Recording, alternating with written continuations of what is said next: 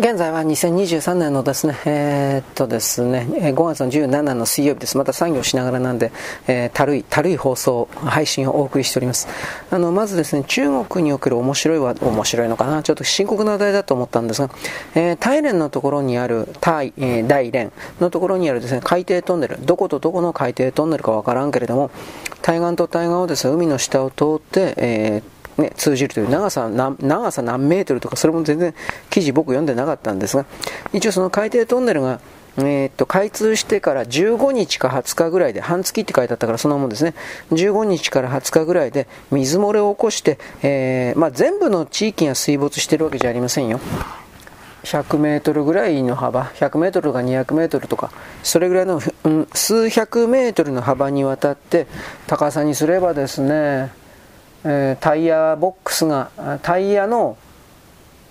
半分ぐらいの深さだから50センチぐらい、うん、なんかそんな感じのですね冠水水がですねダダ漏れに漏れてるというかそういう動きがありましたで工事施工業者の言ってることは違います。一応工事施工業者的な人たちは一部で海水が漏れたみたいなことを言っている。で、もう一人のトンネルを扱っているまあ、事務所ですか、管理事務所みたいなところは、これは海の水ではなくて、えー、っともしトラトンネルの中で火事が起きたときに、それを消し去る消し止めるための消火栓というか、そういう水の通路ですか、そういうものがあって、それが漏れただけだ、それにしてはなんか量が多かったような気するけどなと一応言うんですが、量が多かったと。でも多分これは海水なんじゃないかなと一応は言います。でもまあ全域にわたってですね漏れてるわけではありません。そして一応当たり前なんですが、えー、っとこの動きは、止めたんだと、うん、あの水浸水は止めたんだだ大丈夫だよっていうふうに言ってるけど、えー、っとねウェイボーはまあまあ、とりあえずツイッター、いろいろ回ってきたんだろうけど、ツイッターでですね、その画像が出てました。TikTok だと思います。縦画面だったから。で、その中で僕が思ったのは、いや、これは多分海水じゃねえかなと普通に思ったんですが、量が多いから、その消防艦の何て言うんですか？その導水管というかそういうものが壊れたっていうにしてはあまりにも量が多いんで多分これは海水だろうなと一応は言います。わからんけどね。でこれが中国の本当の実力を示しているもんだってその通りなんですけれどもまあそこをかしこでですねこういう不具合的なものはありますよ。なぜならば人命なんて本気で考えないですから。中国のその官、官民の官っていうあの役所関係っていうのは、まあ、その辺に関しては僕は10年、15年前ぐらいの人、僕が言ったわけじゃないですけど、10年ぐらい前ですか、あの中国がまだあの経済成長がめめちゃめちゃやってるような時代に行ってきた、過去に行ってきた人に僕聞いたことあるんですが、まあ人間扱いしてないよと。金で片付くよ命なんて、はっきりこんなこと言ってましたね。すげえな。まあ言ってましたんで、話半分にさっぴいてもそういうことがまかり通る社会だったんだろうなと思います。はい。ということでですね、トンネルの多分、後期ですか？これだけが問題になってたんでしょう。何日まで、え完成させなくてはいけない。だとか、あとはまあ予算ですね。普通に考えて中国の工事でお金が中抜き、猫ばばされてないわけないから、いくらの予算でどういう形で決められたもんかは知らんけれど、多分結果として手抜き工事になってるでしょう。までも、あのー、工事した人は知らないと自分はやったというのかまあ分からんけどね。ちょっと待ってね。だからいずれにしても似たような動きがこれから出てくるでしょ過去においても出たんだけどそれは全部あの日本に伝わらんからなんだかんだ言って。あの2年前だったかあのー、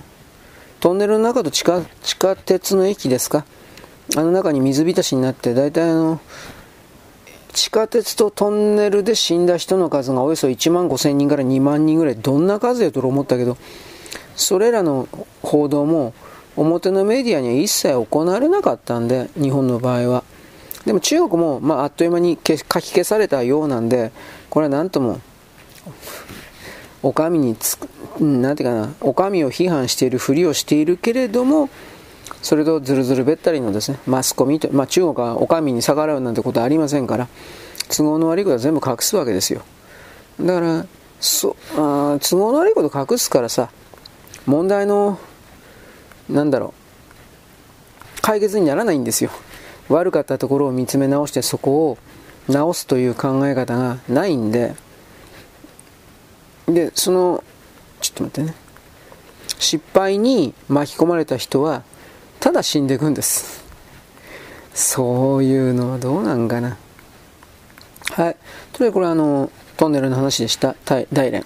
でもう一つ。えー、っと今の中国でねこれこの段階でこういう発令が出てるということはおそらく相当の農作物の不作収穫量の大幅な低下みたいなことをおそらく予測してるんだろうけれども穀物中心に収穫量を上げろという共産党からの強い強い命令が各地方に、えー、投げつけられたようです。で、そのことで要はノルマが出たんでしょうね。何月までには何トンの穀物を、米か麦を、あと豆なんかも含まれるかもしれんけど、穀類、つまり穀類を、あのー、増やせと。収穫、穀類の収穫を増やせ。だから、米、麦、豆、ひょっとしたら、これは穀類じゃないけど、芋か、さつまいも、じゃがいもみたいな、これも含めてだと思うけど、主食及び主食に変わるようなものの収穫量を増やせという、この強い命令が出たんで、今まで例えば野菜だとか花だとか、あの花ですね。野菜とか花とか、あと果物か果実か。こういうものを作ってたような畑が全部ではとは言わんけど、一斉に潰されていってですね。んで、えー、て言うんですかねぶ。まあ、僕は動画チラリで見ただけであれが本当の動画かわからんけど、ブルドーザーで押しつぶされていく、えー、そういうですね、画像がいっぱい出てました。動画がいっぱい出てました。んで、あのー、なんというか、その他にちょっとこれどうなんと思ったのは、アスファルトあるでしょ。農地を獲得できないからアスファルトありますよね。例えばそれを2車線のアスファルトとしますよね。あっち来る方と向こう行くの細い道2車線のアスファルト。その2車線のアスファルトの半分だけだと全部ではない半分だけ。2車線のうち1車線を使うから残り1車線は片側交互通行すりゃいいという考えがなんだろうけどその片っぽのねアスファルトに穴開けてドリルみたいなあれで穴開けてで直径5センチぐらいの穴ですね。で穴開けてそこに米植えてるんですよ。稲稲というか。多分あれ米でしょう。陸稲だとは思うんですけど陸の稲と書いて陸稲というのがあります。あの我々は水田水筒といって思いっきり水が必要とするもんですけれどもその代わり収穫量も多いし、えー、ご飯も美味しいというか、そういうもんなんですね。陸、水筒に関しては。陸糖は、まあぶっちゃけまずい。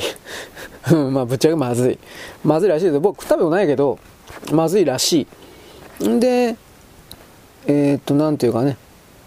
場合によっては二毛作できるんだったかな。昔なんか高知県とかの四国のあったかいところでは、陸糖の二期作っていうのか、なんか陸東なのか水筒の2期作なのかちょっとわからんけど2期作をや2毛作？2期作をやっていたそうです。つまり1シーズンに2回、えー、収穫するの？そんなことできるんかな？今は多分それやってないんだと思うけどそれは多分水田でやった後に陸東を植えるんじゃねえかなと思うんだけどもう本当わかんないです。まあとりあえずそのアスファルトに5センチぐらいの穴を開けてそしてですねえー、まあ、陸おそらく陸東を植えてそういう動画も出てたんですが私これ初め何の冗談かと思ったんですよ。だけど中国人たちはこれ誇らしく我々の勝利だみたいなことやってるわけです。勝利なんかな？ちょちょっとわからんけど、まあ、ししし勝利なんです。だからうんもちろんそれは本気でそんな風に思ってたとかじゃなくて明らかにあのノルマというか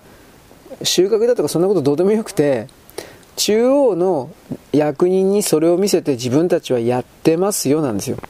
んでやったから補助金くれっていうかまあ多分そういう力が働いてるだろうなと思うけどちょっと常識では信じられなかった。僕の中の常識では、ですが。だから、これ思ったのはね、中国のこの収穫量が減ってる、減ってる、これから減るだろう、今年は、というふうな見込みというのは、あの多分、だって中国って世界中から穀物買い占めてるんだから、備蓄が足りないということは基本的にはないはずなんですよ。ただし、中国の買い占めるって、中央で買い占めて地方に入るでしょう。で、地方に入ったら、地方の役人がそれをアフリカ地域なんかに転売するんですよ。プレミアつけて、高値つけて。で、自分たちの懐に入れるということをやってるんですよ。今、あの、中国の特に地方の共産党っていうのは売上収入が全然なくて、そういう中央から何かをちょろまかして外国に売るっていうことをなんかどんどんやってて問題になってるんですよ。なるよ、それ。昔からやってたことらしいけど、それ、それこれに関しては。だけど、そんなこと続けてたらさ、あの、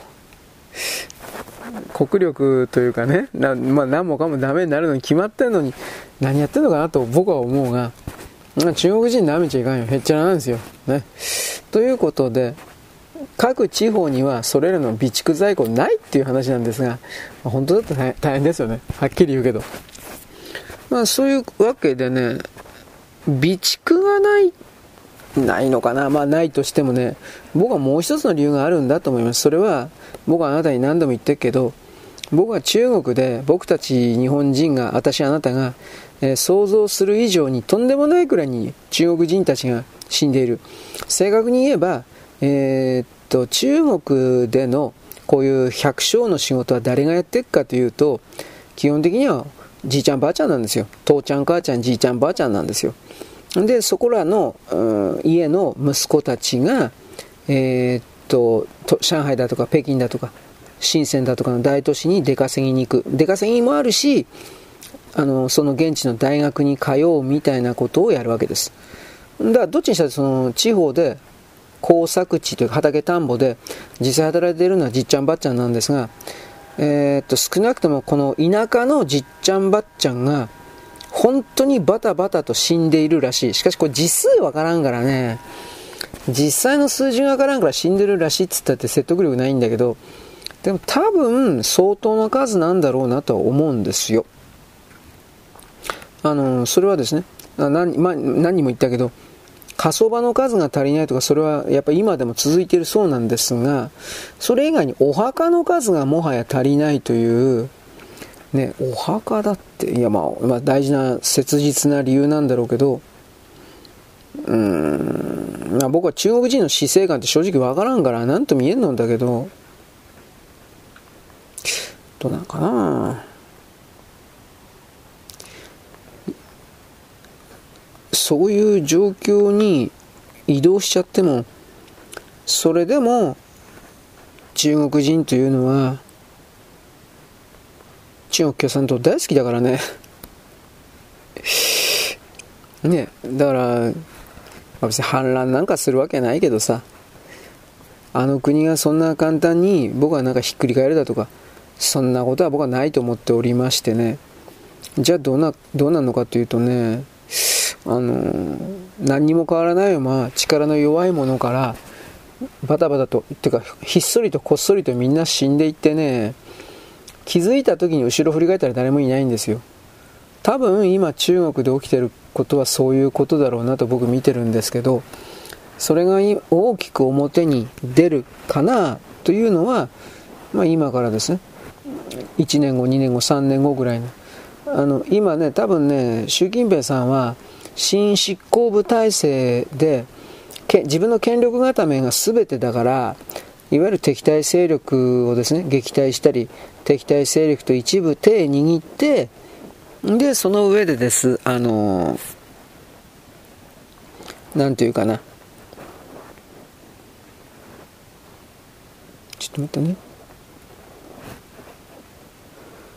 自分たちには逆らうなとやるか。なんかそんなところなんですよ。どう考えたって。だから、うーん、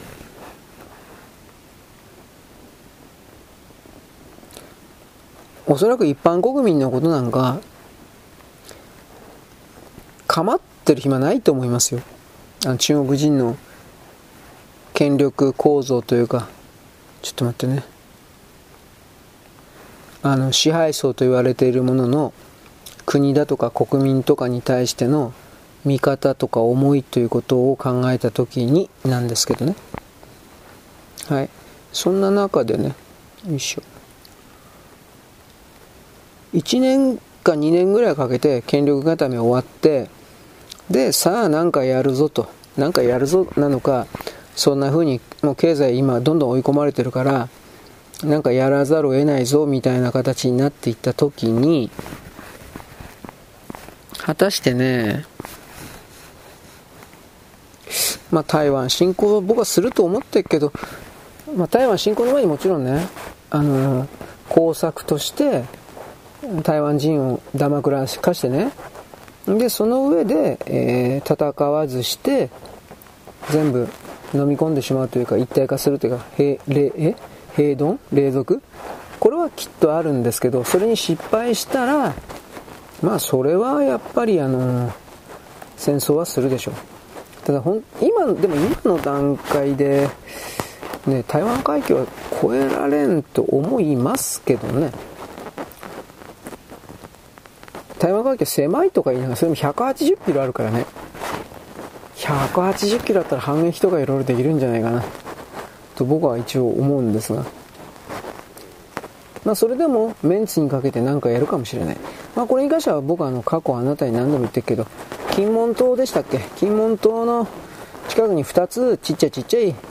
無人島というよりも岩みたいなもんがあるんで、そいつをですね、あの、ぐるりと取り囲んで占領して、勝った勝ったっていう風にやる可能性、これはあるでしょうね。そしてその上で、えー、習近平主席は、えー、そう島しかね。奪ってないんだけど台湾と本土の一体化を果たしたみたいな、まあ、だってちょっと待ってね。あの、彼らってさ全部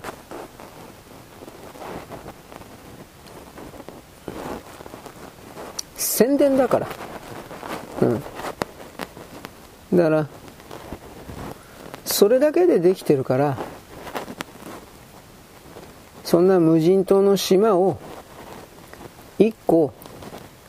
壊しただけなんだろうけど、それでもですね、なんかうまいことやるんじゃないですか。それすらできないかな。俺わからない。うん本当にね、来年の2024年っていうのは、あらゆる意味で臨界点マックスになってね、中国はそういう冒険侵略主義をやるかやらないかっていうのは、やっぱり米国がどれだけ壊れてるか壊れてないか、まあ、これに尽きるんじゃないかなと一応思うんですよ。うん、だから、その観点で僕はちょっとざると昨日もちら言ったかな言ってないかなあの、自称バイデン親子が徹底的にそのね、金もらってた中国からで、具体的な証拠も名前も全部出てきたっていう、これが出てるのにね、で、向こうはなんか、かなりあの、わーわー言ってんだけど、でも、アメリカですらね、あのー、ほんの一瞬だけというか、なんかそんな感じになってるんですよ。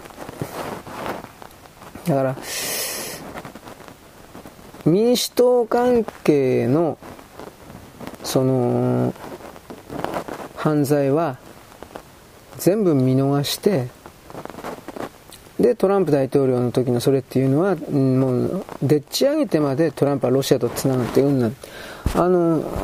誰だったかな。今のロシアゲート云々に関するですね。えーと、最終報告書みたいなのが出てトランプ大統領に対する疑惑は100%嘘であった。ヒラリーたちが仕掛けた罠であったっていうことのあの証拠付きの証明これ出たんですがそれでも米国のマスコミメディアほとんどまともになんていうか報道しないんですよ。だからいや米国っていうのはそれでも自由の国であり民主主義公正な国家だったんじゃないのと思ったりもするんですが全然それがもうできてないというかなんかめっちゃくちゃですよ。あんまこんなこと言っちゃいけないんだろうけど。まあつまり左翼と言われている人たちは僕はあのトロツキストって何度も言うけど左翼と言われている人たちがあまりにも幅を今利かせすぎてる。あの米国の中では。日本で言ったら角丸とかさあの中核派的な人たちがあの自分たちの社会が自分たちが求める理想が、えー、正しいんだ的な形。だって彼らの求める理想でまず天皇天皇陛下という皇族の死刑から入るんだよ。彼らの理想って。本当にそんなこと言ってるから。だからそれをねまず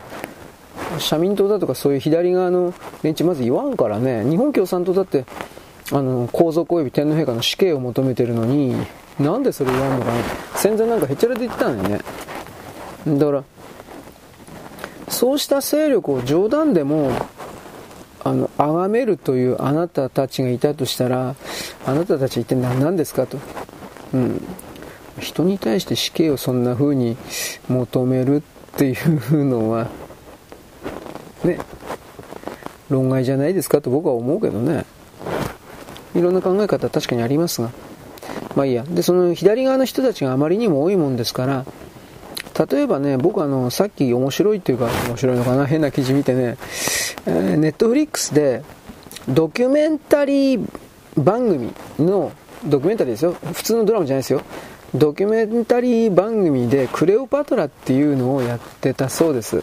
んでこれねあのー、なんていうか主人公のクレオパトラが黒人の女の人なんですよ。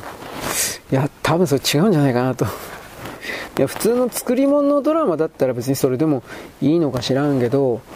仮にも実録ドキュメンタリー事実なんだっていうことの紹介でやる番組なんですよ。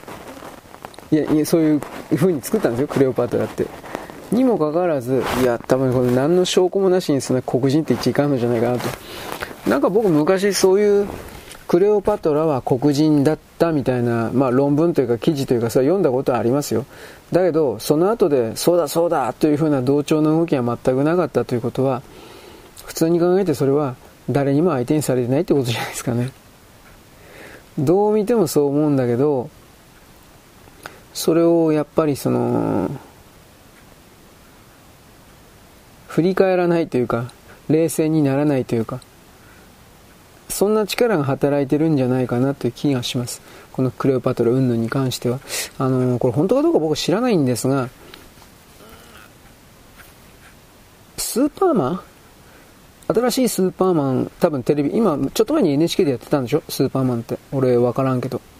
そのスーパーマンがね、今の新しい新シリーズか。それがね、とりあえず子供をもう作って、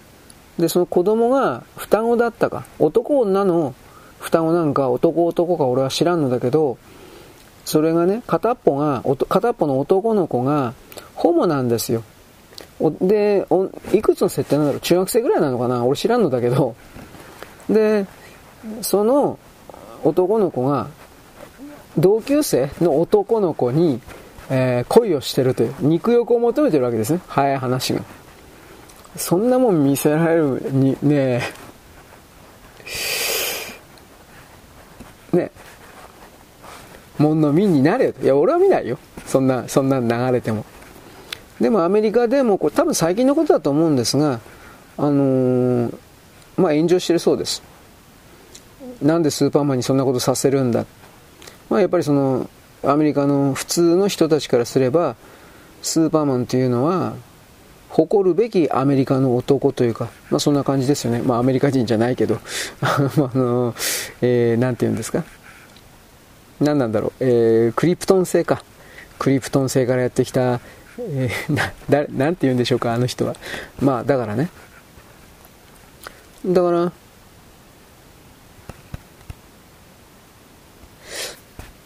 そこら辺がね、やっぱりあの考えがおかしい人たちがだいぶ来てんじゃないかなという気がしてなりませんね。うん。まあいいです。とりあえずそのクレオパトラの話で一つのオチにするけど、いや、ちょっとひどいよね。うん、ひどいよねという言葉しか僕にはちょっと出ないです。はい、そんなわけです。よろしく、ごきげんよう。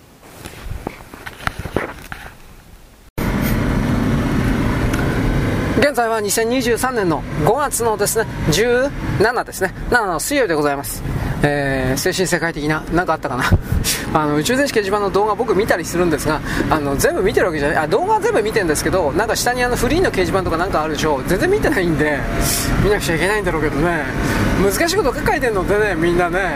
うん、ということで、その辺は大体スルーしてます。あの動画の中で取り上げられた時はですね、見ようかなっていう感じはあるんですけれども、所詮僕はこれなんですよ。人は考え方違うんで、でそのことに対してああだこうだと言っても始まらんし僕も人から言われるの嫌だしというふうな。でもそのような態度をですねあなたは何から逃げてるんだろうっていうふうな形を言う人もいます。でも逃げてるんだとかっていうふうなことを言う人もあなたそんななんか偉い人なんですか？偉いというかすごい人なんですか？なんか探求してるんですか？結果残したんですか？みたいなこんな風になってくんでまあ僕は別にねああそうですかそのとりあえずございます。僕バカなんででおしまいです。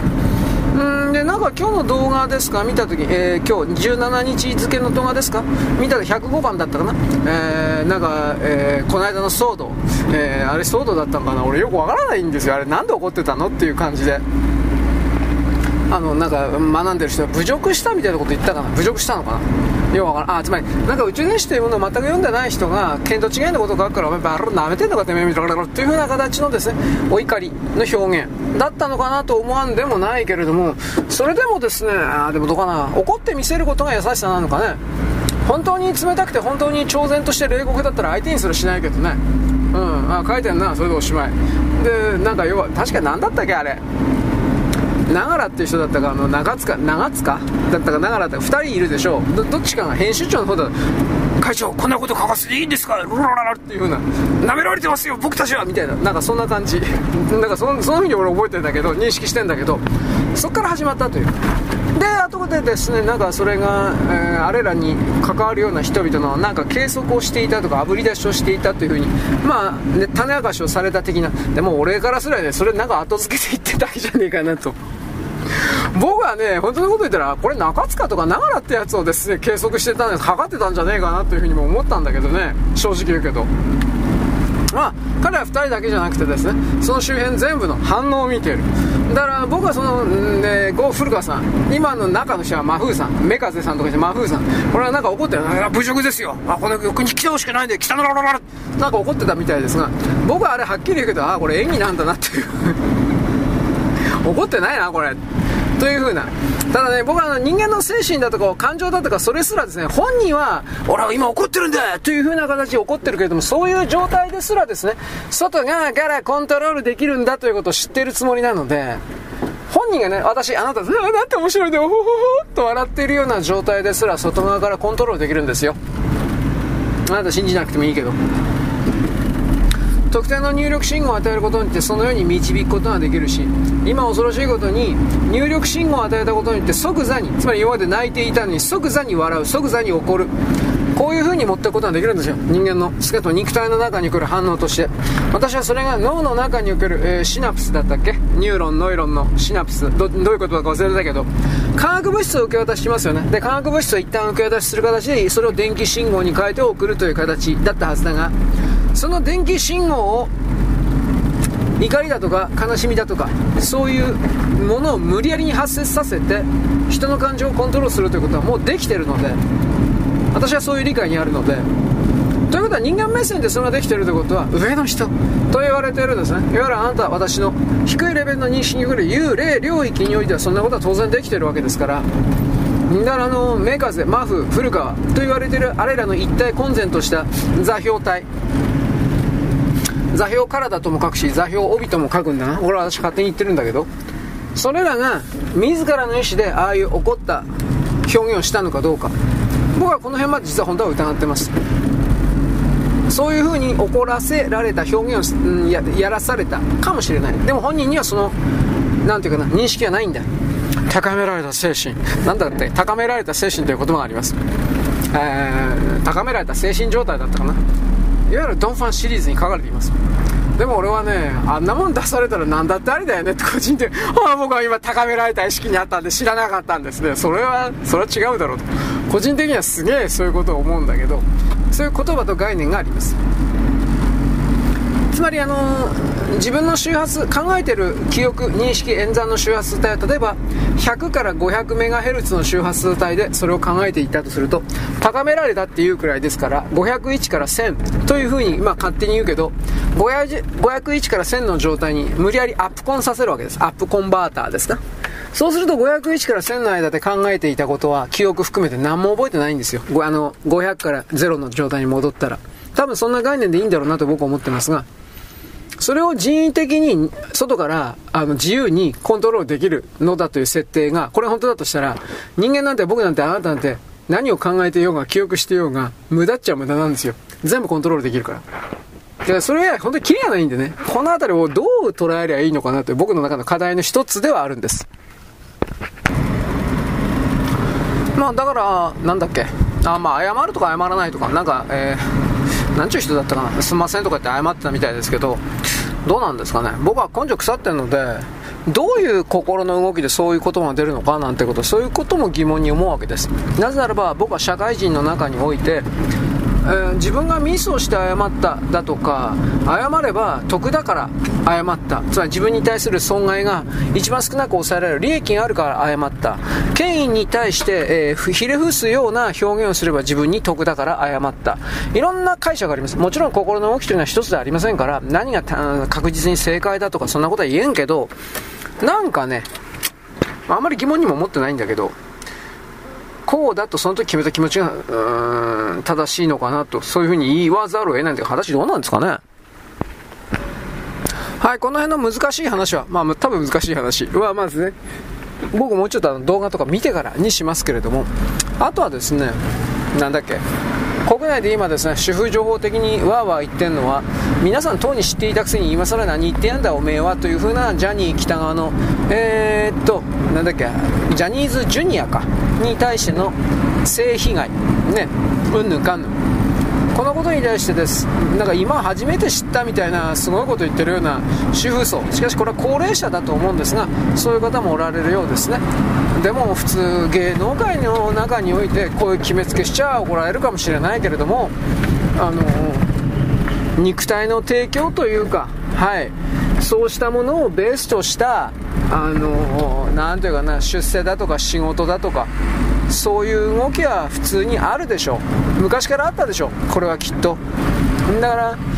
ジャニーズジュニアっていうのは具体的には何歳ぐらいの子がうろうろしていたのかとか僕は全然わからんのだけど中学生ぐらいの子がいたのかな。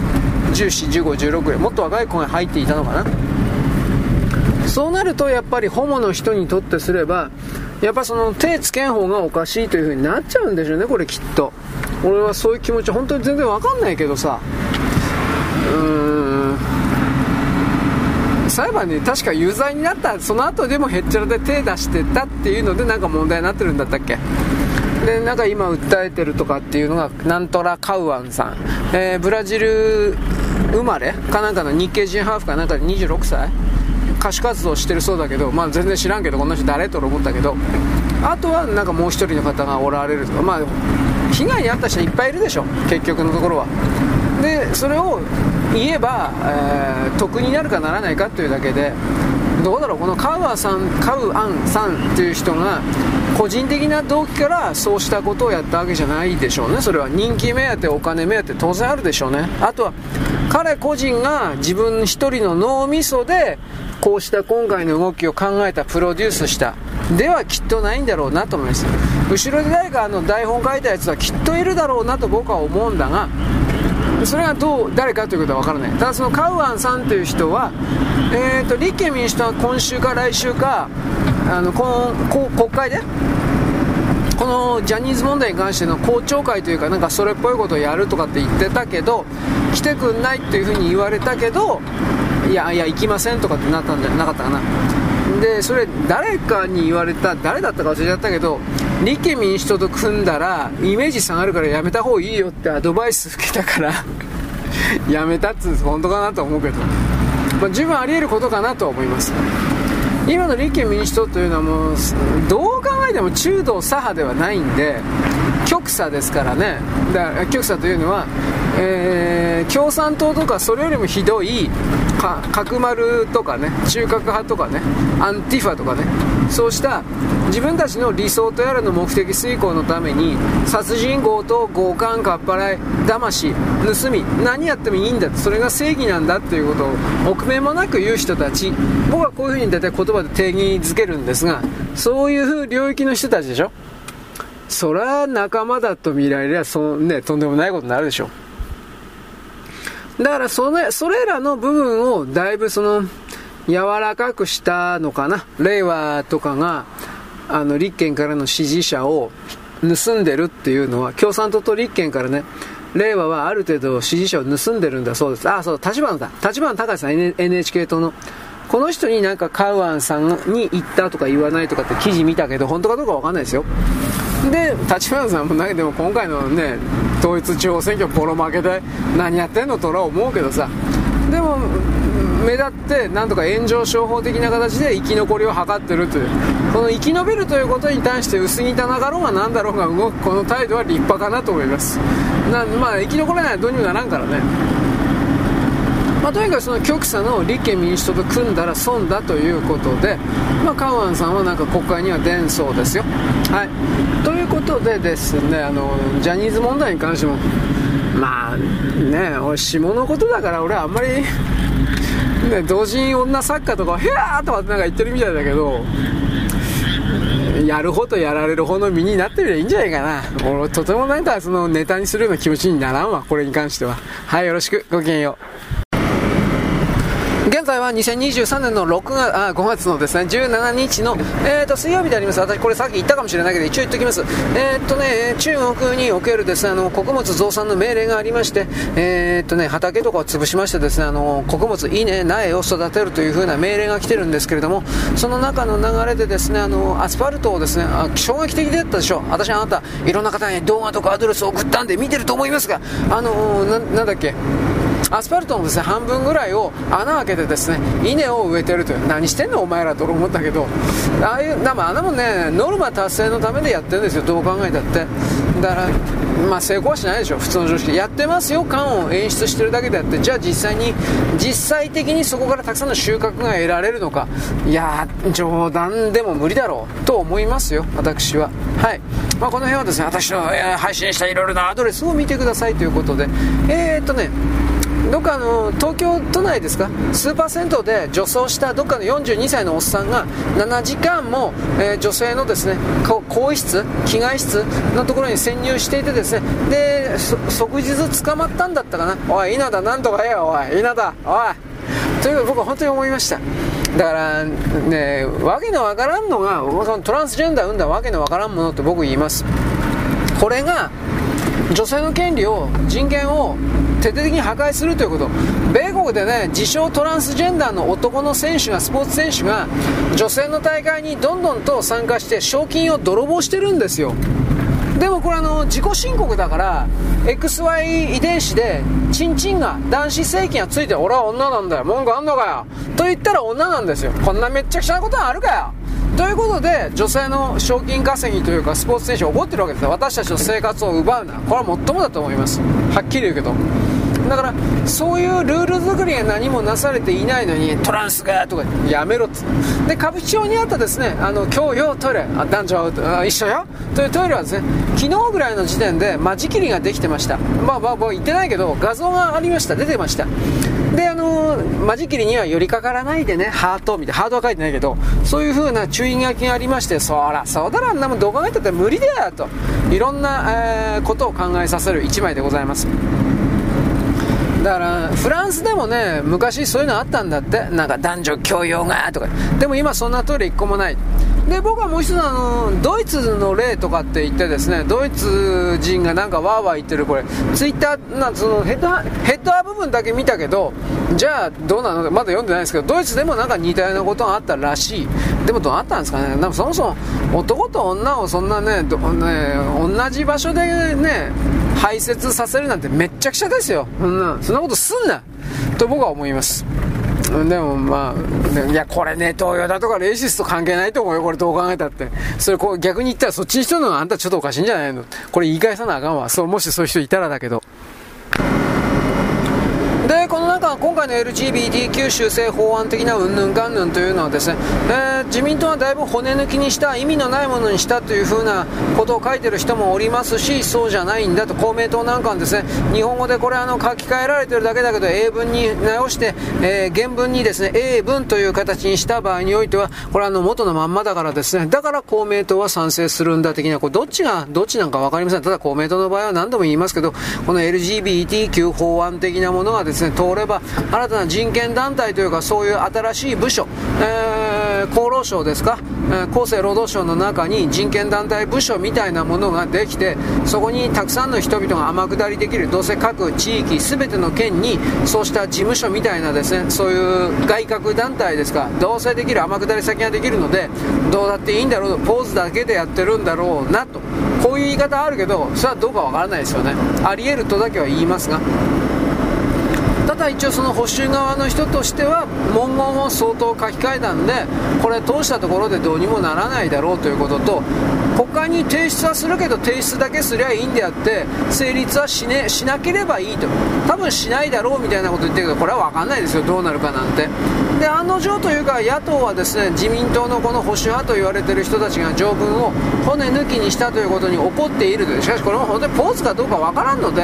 それすら嘘騙しである可能性があります。えー、っとみ泉か。泉代表はですねなんかこのアメリカの LGBTQ 関係の人のうんアメリカの議員と面談したんだったらなんかわけのわからん記事だったけどそこでなんかこの自民党の保守派が書き換えたというふうなこの文言というのは関係者からすれば苦痛であるからしてこれを元に戻すんだ過激なんですね。元に戻すんだ的なことを主張しているだとかあと岡田和也フランケンがですねこれはこんな骨抜きになったものは認められない的なうんぬんかんぬん。だけれどもこれ結局のところ立憲民主が反対したところであの党議拘束かかるから自民党はどうせこれで賛成という形になるんだしあとは維新と国民がどうなのか。維新と国民っていうのはどうせこれ賛成なんでしょうと僕は適当に言っとくけどね。玉木さん玉金さんはなんか一応国民民主の中で話はしたけれども意見割れたとか言って。まあ真面目に考えればそうでしょうね。割れたというかどう考えたっておかしいだろうと思うんだけど。いろんな意味で。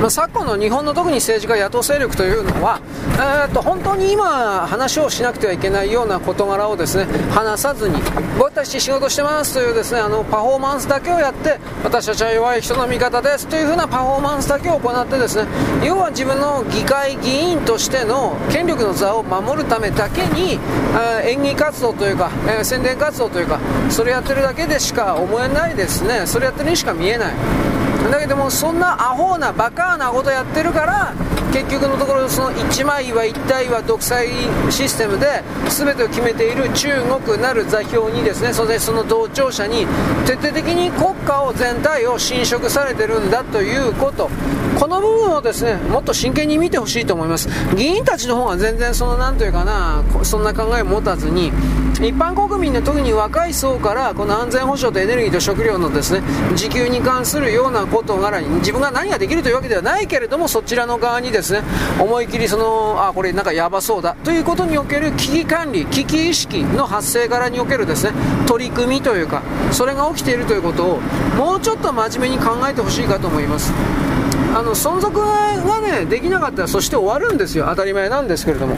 で中国は明確にその存続を断ち切るということ、まあ、しかもね相手を騙して相手から降参させるということをずっと仕掛けてるのでそれまずあいつらのやつらの仕組みだとかね成り立ちだとかシステムだとかを理解しないと即やられます。でそれいかんだろそういうのは。ということを踏まえて僕は野党の手いただく。というものを見るわけですだからそういう意味で僕は維新の会とかああいう理系な話にならんけど維新の会もねいやまあどっかの町工場というかどっかのね町内会のねおっちゃん連中が集まってるというだろこんなもんは。なんて風にも思います。とても日本のその国政を預かるような政治家には見えない。はいよろしく。ごきげんよ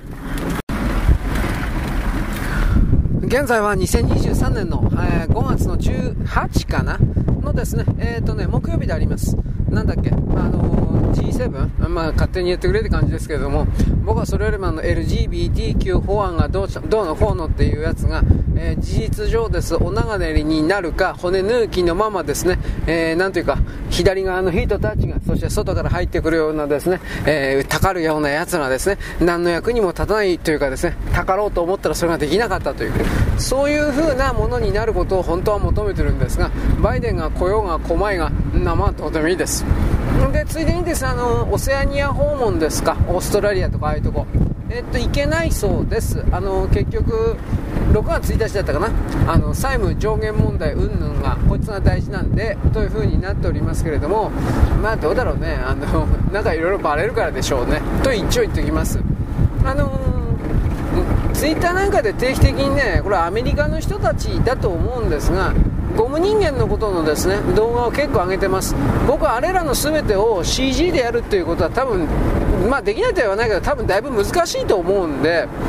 ゴム人間そのものは現実にいるんだと思います。ただしうーんどうなんだろうね。どういう人があのそのゴム人間になってるかによってここからなんですがその人は死んでるかどうかなんですよ。死刑になってるかどうか。この辺りが俺は正直わからない。あの何でもかんでも大げさに言えばいいっていう人たち世の中にいますからね。死刑になった。あこれは何度も言いますけれども国家反逆罪ですね。そあの、まあ、不正選挙の2020年以降においてっていうことですよ。だからその辺りは僕は正直分かりません、まあそのグアンタナモで捕ま、ね、捕らえられてどうのこうのこれはあると思うんだけどそこから先が本当にどうなのかは分かんないんですよ。うん。ただガス室とかがだいぶ使われてるらしいよというふうなアメリカ人はまあ書いてるんだけど間に合わんから注射が。うん。でガス室でまとめて殺しちゃうんだろうね。あの睡眠薬のさ注射かまた食わなんかそういうもの食わせて眠ったまま移送して殺しちゃうという死刑にしちゃうという。本当かなと思う。いろいろあります。まあ話半分で聞いといてください。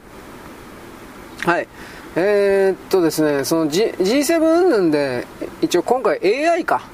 人工知能関係のことに関して一応話し合われるというふうになってるけど、まあどうせ何も決まらないでしょ。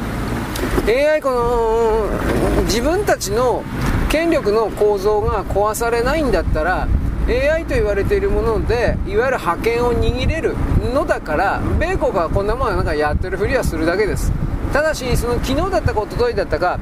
オープン AI の一番 CEO、オープン AI の偉い人って言ったってこれマイクロソフトの子会社だから事実上。その人があのこれを言いました。AI の開発会社にあの許認可免許を与えるべきだと。つまりある一定の基準をクリアしていないようなその開発業者であるんだったらその開発の免許を取り上げるべきだと。そして、えー、なんて安全にっていう言い方なんですか？それをやるべきだっていう、うん、何がどう安全なのか俺はちょっといまいち分かんないとこはあるんですけど。ただもう何らかの歯止めをかけなければ強烈に、えー、既存の社会が壊れる。つまり仕事がない。急仕事が急になくなる人が増えるからっていう。だけどその昨日の公聴会において問題視されたのはえー、っとねチャット GPT じゃなくて GPT-4 だったかな。あのいわゆる、えーとね、日本のお医者さんの国家試験お医者さん免許これ GPT-4 ってやつに解かせたら合格したんですよ。平均点的には人間のものよりは低かったけどでも合格は合格なんでつまりそういうものを使って不正するということも当然あり得るしどうなのっていう。で今私は何度も言ってるけどねお絵描きソフトであるとか動画であるとかそういうものでも AI がものすごくあのは流行ってきてっていうかでそのことで世の中どうどうしていくのっていうかいろいろありますよね。この辺りをですねだから一応うんまあ捉えなんか話をしようじゃどうかな。まあ一応公聴会ではですね免許制を与えるべきだうんぬんだとかね大体は規制の方向でこの CEO さんは一応言ってるんですよ。まあ、お絵描きだとかね、あの音楽だとか動画とか、そういう制作に関してはこの支配層たちというのは別に何もあんまり考えてないと思いますよ。あの自分の持ってる配下の傘下の企業体がコストかけずに商品を作り出すことができるということでこの AI はものすごいあの貢献するでしょう。問題は人身支配の分野において人々の心の気持ちが政府ではなく例えば人工知能的なものに向かうとかそうなるとやっぱり都合が悪いんでしょうね。支配層というのは大多数の人間を支配統制コントロール誘導まあ介入でもなんかいろいろそういう形で意のままに動かせなければ支配層足りえないわけです。ところがこの人工知能というものに、まあ、例えば Q&A、ね、するような形で人々が自らの判断を機械に人工知能に任せるというかそういうのが当たり前になっていくとですね政府だとかねあの経済界の人が笛吹いたところでまあ誰も言うことを聞かなくなるというか権威が壊れちゃうんですね権威が。僕はそういう言い方をするけど。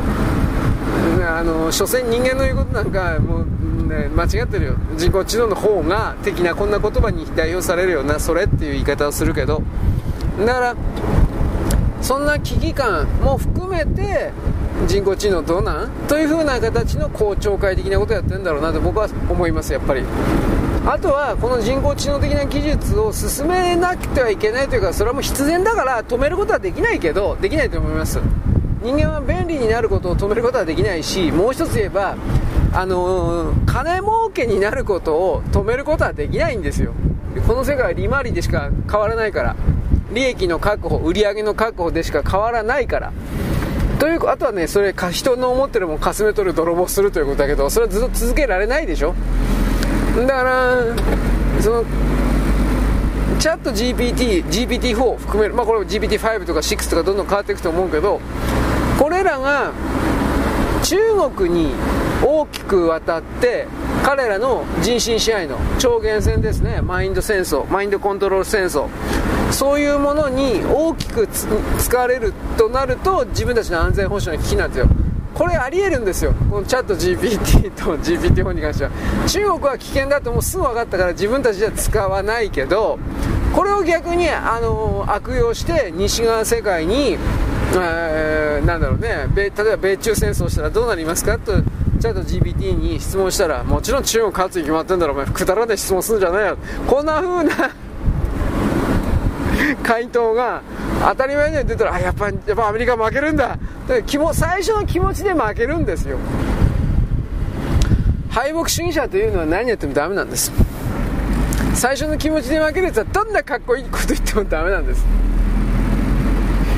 だから僕はねそれを分かってるつもりなんだけどそろそろ日本の極左のいくつかのね評論政治評論家的なやつらがこのドイツの哲学なのかなと一応思うけど敗戦後のドイツの哲学。負け続ける負け続ける人々。負け続けてもその中にクリエイティブな何かを見つけ出すという風な考え方概念。敗北者の生き様的な概念。そういうものをね、あのー、考えてるとかってなんかいろいろ言い出してる時点であこれは間違い中国から金もらってんだこれさ仕事と金もらってんなと、まあ、僕は思うわけですよ。だから中国人というのは基本的にはヘタレなんですよ。命かけてまで戦うなんてねいないんですよ。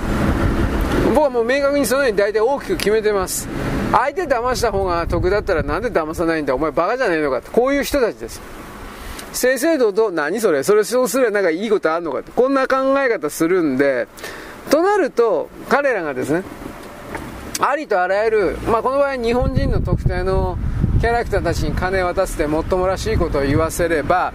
日本人をね息をくじくやる気をなくさせる騙す、えー、逆らってを無駄だと思わせる。まあ大体こういう心の動きをですね広めることができればそれだけで中国というのは大きく勝利に近づくわけです。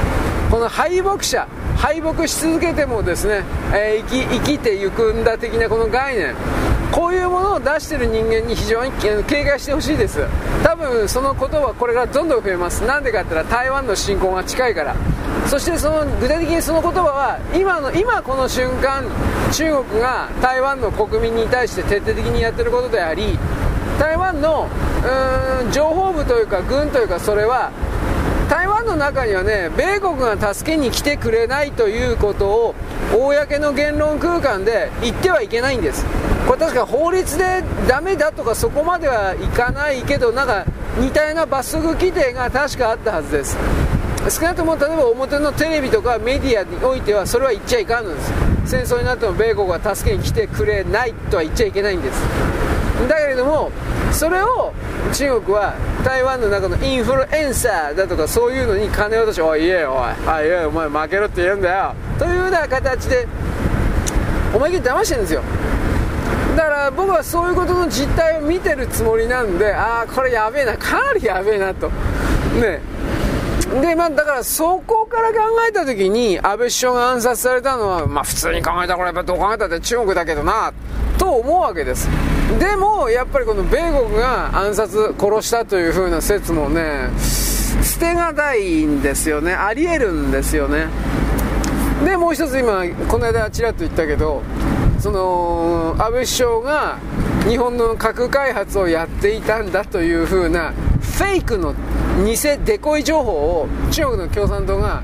10年ぐらいかけてあの米国に流しててで全部引っかかったという米国の情報部が。今の米国の情報部はそれぐらいあの劣化してっから。仮にこれだったらキッシンジャーたちは殺しちゃいけない人を殺したってことになるんですよ。分かんない。ありえんとは言わない。だけど俺中国はそこまでできるかなという。米国なんかはその10年15年かけてそ騙すってことやりますよ。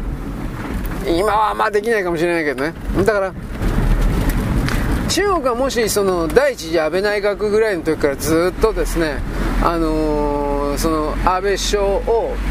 危険視していてそしていつかは、まあ、いつか暗殺を含めるような選択肢を持っておりそういう複数のプランの中で核兵器開発だとかそういうね偽情報デコイを米国に流して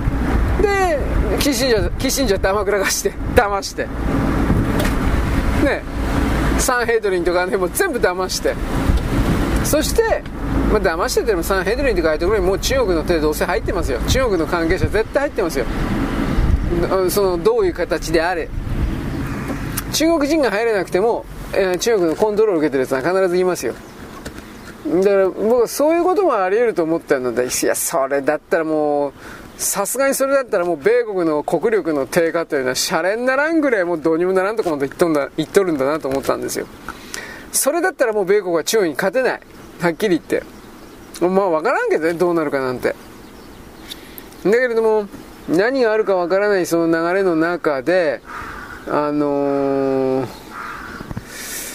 今まで強いと思っていたような米国だとかそういうものが非常に弱いということがバレてきたり。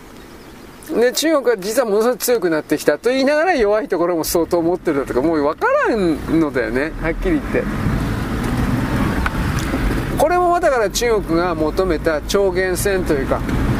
あのー、ハイブリッドウォーですね。ハイブリッド戦争におけるまあとにかく相手騙そうぜというところから入る考え方ですはい。まあ、とりあえずこの人工知能云々であのなんていうかねまあ、特に名指しで中国って言えないからそれ言ってるだけだと思うけどでも結局のところねあの 正直に言えばいいんだよ。中国中国にあのね渡るとやべえから西側が。というふうに。でそれが言えないからなんかもなんかもごもごとねつまんないこと言ってんなっていう。それを僕はなんかいろいろ今昨日一昨日ぐらいの公聴会の記事とかロイターとかブルームバーグでいろいろ出したけどそれを感じました。はい。で日本人はですねこれ日本人はという言い方をするんですが特にこれからの動乱というものを何か潜在意識の中で気づいていてですねそれは戦争であるとか天変地異であるかどういう動乱かわからんけど日常がぶっ壊れるかもしれないということの危険を感じていてですねいろいろな動きをしている。一つはこれ僕前に言ったと思うけど日本人は海外に出なくなった。お金がないからっていうのもあるかもしれないけれども海外に出る必要性を感じなくなった。特に若い世代が。あのー、まあ稼げないまあ稼げないんだろうね。円安になっても稼げてないんじゃないかな。言うほど稼げてないんじゃないかな。10人行って10人とも稼げてるんだったらそのね出稼ぎの意味あるけど10人行って2人か3人しか稼げてないんだったらじゃあじゃあいいやっていう風になるんじゃない？な面倒くさいことしゃがねえよっていう風な。これは分からんことではあるんですがあのね外の世界で戦争が起きた起きるかもしれないということを察知してるんだったらそれはもう日本から出ないわけですよ。出たら帰ってこれなくなるかもしれんから。これが一つ。あとね日本国内での動きなんですがこれねヤフーの地方欄のこと僕よく言うけどあそこだからね読んでる人いないんだけどほとんどと僕は思うんだけどみんなね国内国外あとまあなんか IT とか目立ったものしか読んでないけどあの地方欄をねあの読み込むというかね読みそこまでやらなくても面白い記事を探すとねははーんとなんとなく分かることはそれはね都市部における、まあ、多分都市部のね生活物資物価が上がってるからちょっと暮らしづらくなってるということが始まってるんだろうなということともう一つは何かを危険を感じてるっていう言い方なんだろうけど東京大阪名古屋いわゆるあの大都市圏に住んでる人福岡なんかもそうだったけど大都市圏に住んでる人が地方の、うん、過疎まで行かないけど、まあ、そういう地域にいわゆる夫婦で移住してるというケースが少しずつではあるんだけど増えてる。まんべんなく県、まあ、どこの県にっていう特定はできないんだけどまんべんなくこれ、えー、なんというかな移住してんなこれ。という風な感じの動きがあります。僕はこれがですねやっぱりその何かを感じてるんだろうなというふうに、まあ、決めつけるわけですよ。まあリタイアしてそんな事務的な仕事してる人がいるとは僕はそんな思わんけれども現実問題リモートワークというものがあの地道ではあるんですがやっぱ普及してましてね。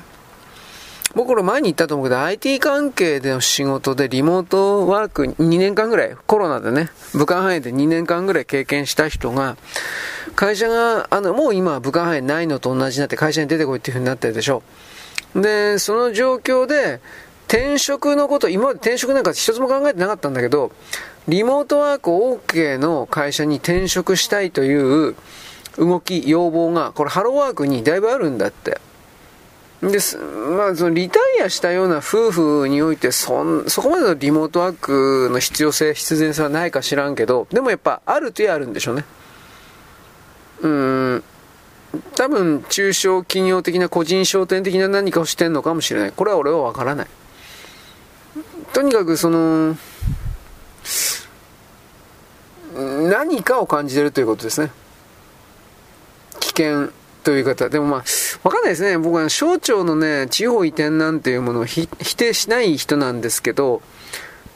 なんだっけ？環境省？環境庁？環境庁が京都に、文化庁か環境庁が京都に行ったんでしょ？確か、京都か奈良か。